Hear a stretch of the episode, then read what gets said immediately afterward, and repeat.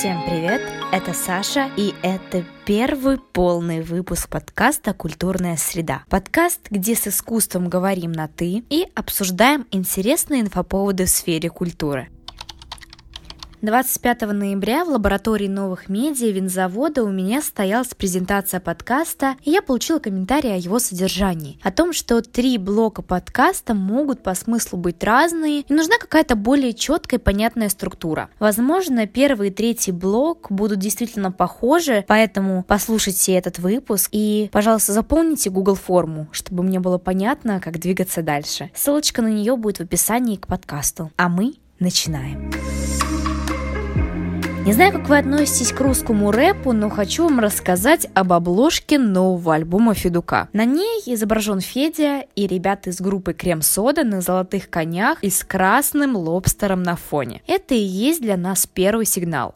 Автором обложки стал известный британский художник Филип Колберт. Его выставка под названием «Лобстер Лэнд» проходила у нас в Москве осенью 2019 года в мультимедиа-арт-музее на Остоженке. И там как раз-таки были эти 2-метровые красные лобстеры и серия 7-метровых картин. Филипп исследует модели современной цифровой культуры и ее связь с историей искусства. Поэтому, если вы найдете его работы и внимательно присмотритесь к деталям, то на его картинах можно увидеть не один мировой шедевр или отсылки к ним, особенно к работам Бекона или Ворхола, и они сочетаются вместе с диджитал-элементами современной эпохи. Можно видеть много эмоджи или же элементы массовой культуры, логотипы брендов, поп-арт, и это все он, Филипп Колберт. Я призываю вас посмотреть эти фотографии. Это огромный плюс в копилочку вашей насмотренности, так как для меня его стиль уникален, и когда я посмотрела на обложку альбома, я сразу поняла, кто ее автор. Такие коллаборации меня очень радуют, поэтому пусть продолжают в том же духе. А сегодня мы будем говорить с вами о бульдозерной выставке. Какие у вас возникают ассоциации в первую очередь? Большие желтые машины с гусеничной цепью стоят ровно в ряд, красуются, и мы смотрим на них. Возможно, но не в нашем случае. Представим, на дворе 1974 год, Москва. Столичные художники и нонконформисты решили устроить самовольную, неофициальную уличную выставку картин в Беляево.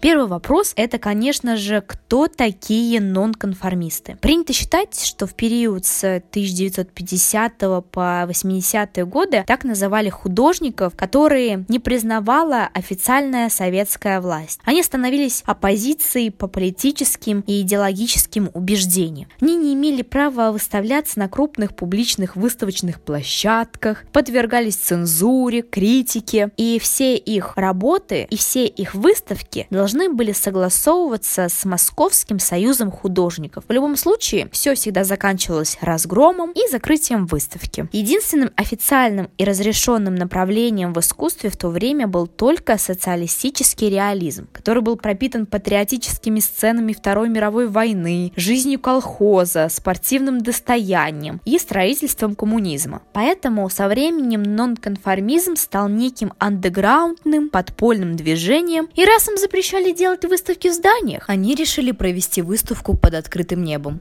Почему бы и нет? Многие молодые художники поддержали эту затею и начали думать, как ее организовать. Даже хотели устроить ее на Красной площади. Как порядочные люди, они все-таки подали заявку в Моссовет на согласование показа картин на пустыре на окраине Москвы в приличное время с 12 до 2 часов дня, и формально эту выставку запретить не могли. Ведь не существовало законов, запрещающих проводить выставки в таком формате, но эту выставку не согласовали.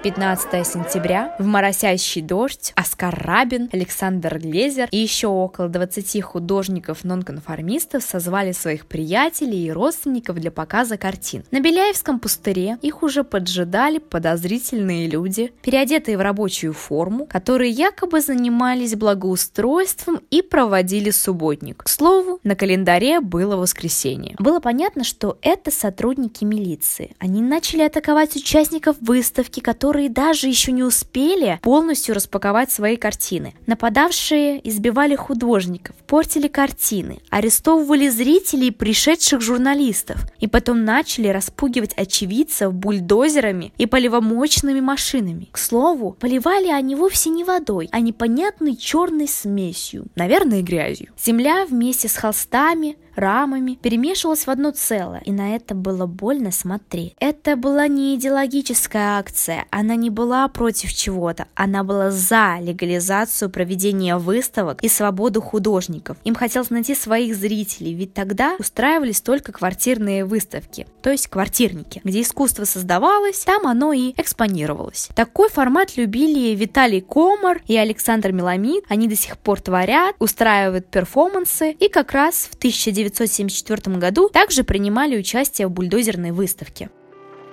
В числе зрителей были иностранные журналисты и дипломаты, которые вскоре выпустили громкие статьи о том, как коммунистический СССР душит художников и искореняет авангардное искусство. Тогда местное партийное руководство словило негодование. Они делали вид, что они все-таки приняли художников, и никаких расправ с ними не было. Да, после нашумевших статей задержанных отпустили и даже разрешили провести 29 сентября новую выставку на поляне Измайловского парка. Начали допускать на выставке ВДНХ и разрешили создать Московский городской комитет художников-графистов, членами которого стали многие художники-нонконформисты, но все равно преследования продолжались. Пошла активная череда миграций. Александр Глезер был коллекционером. В середине 70-х годов вывез за границу несколько десятков работ художников-нонконформистов, основав в коммуне Монжерон под Парижем музей современного русского искусства в изгнании. А в январе 1977 года художника Рабина задержали по обвинению в тунеядстве и посадили под домашний арест. Вскоре он переехал во Францию, и по указу Президиума Верховного Совета СССР его лишили советского гражданства в связи с тем, что его деятельность позорит звание советского гражданина. Восстановить его он смог только в 1990 году. Вот в таких условиях тогда жили художники.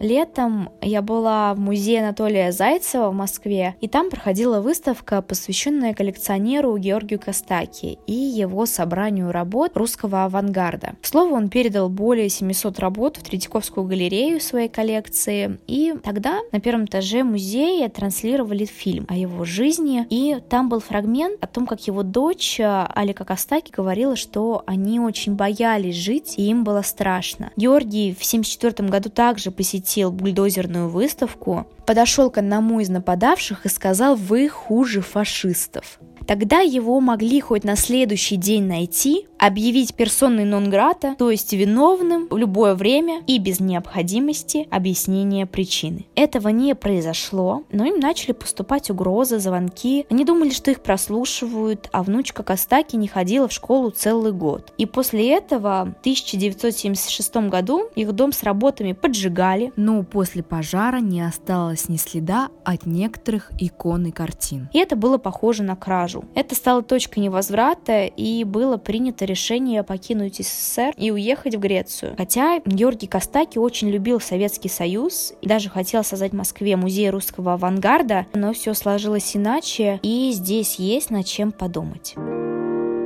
И знаете, что меня еще тронуло? Летом 2019 года в здании Новой Третьяковки ЦДХ проходила выставка «Свободный полет», посвященная творчеству художников-нонконформистов, которые долгие годы были под запретом. И современный художник Миша Мост создал арт-объект «Бульдозер», выкрашенный в черный цвет. На нем были флаги разных стран на крыше. И эта выставка как раз-таки посвящена 45-летию бульдозерной выставки. Я вживую видела этот объект, но тогда я даже не задумывалась, какой смысл был вложен в это. Это очень сильно. Они приглашали детей, и они раскрашивали мелками этот черный бульдозер. Это было очень трогательно, будто бы какие-то барьеры были сломаны, будто бы этот бульдозер и протаранил вот эту свободу художникам.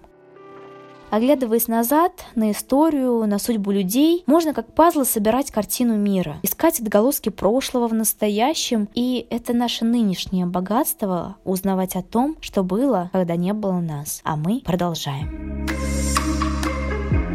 А в блоке рекомендаций у меня сегодня для вас новый выпуск Юры Амельченко на его YouTube-канале ART патруль про культурный локдаун. Там он рассказывает о выставках, которые действуют в Москве. А какие выставки действуют, вы узнаете сами. То есть сейчас множество выставок закрыты по указу мэра, а там есть некие интересные заметки, легальные, прошу заметить, это не подпольные выставки, мы сейчас не в 70-х, мы не будем устраивать неофициальные выставки, все честно, но они действительно есть.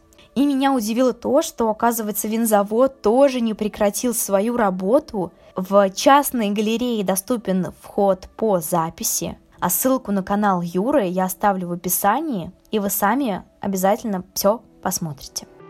И еще расскажу про 20-й международный фестиваль документального кино. Он называется «Флаэртиана». Он пройдет в онлайн-формате с 11 по 17 декабря. В нем участвуют 47 фильмов. Участвуют картины национального и студенческого конкурса. Их можно посмотреть по расписанию без регистрации. А для фильмов международного конкурса нужно зарегистрироваться на официальном сайте. Потом будут проходить сессии Q&A с авторами фильмов. Репертуар интересный. Можете найти что-то на свой вкус, ссылочку также оставлю, поэтому хорошего просмотра. А я с вами прощаюсь до следующей среды. Во втором выпуске мы поговорим о столетии Вхутемаса. Всем пока-пока!